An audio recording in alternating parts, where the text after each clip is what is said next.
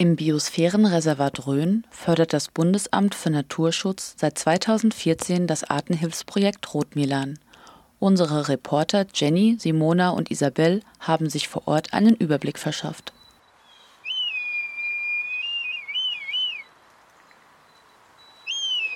Ah, der Rotmilan.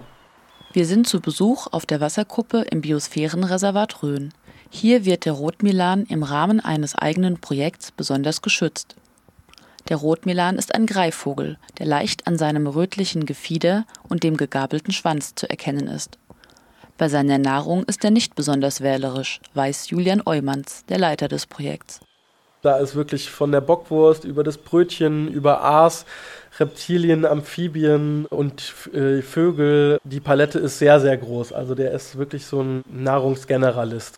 Hier in der Rhön kommt er noch relativ häufig vor. Das ist natürlich auch eine Landschaft, von der der Rotmilan natürlich absolut profitiert. Also diese offene Landschaft, wo trotzdem immer mal wieder Waldstücke äh, dran sind, wo der Rotmilan halt brüten kann, sind natürlich optimales Nahrungs- und Bruthabitat für den. Und da müssen wir deshalb in dem Sinne nicht lange rumrätseln, warum der sich hier so wohl fühlt.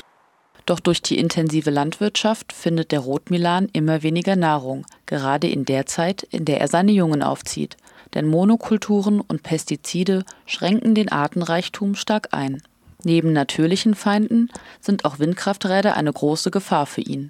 Wie viele andere Vögel wird auch er oft von den Rotoren erschlagen. Doch warum wird der Greifvogel ausgerechnet dort geschützt, wo er noch häufiger vorkommt, wie hier in der Rhön?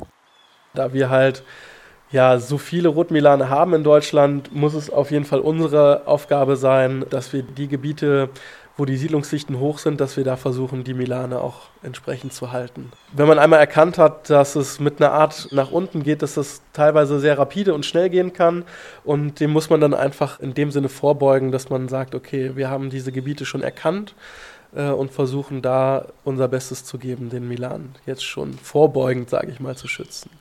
Zu den Aufgaben des Projekts gehören das Erfassen der Bestände, der Schutz von Brutplätzen und die Verbesserung der Nahrungssituation. Aber auch Öffentlichkeits- und Bildungsarbeit sind ein wichtiger Aspekt. Was ich natürlich sehe, ist, dass ein großes allgemeines Interesse, ein gesellschaftliches Interesse daran besteht, zu, zu wissen und in Erfahrung zu bringen, was wir da eigentlich tun. Und das ist nicht mehr der Biologe in seinem Kämmerlein, der sich halt mit seinen Kollegen auseinandersetzt und irgendwelche Fachdiskussionen führt, sondern wir tragen diese Diskussionen mittlerweile mehr öffentlich aus. Und das ist auch ganz wichtig. Das Interesse zeigt sich auch daran, dass die Bestandserfassung von Ehrenamtlichen übernommen wird.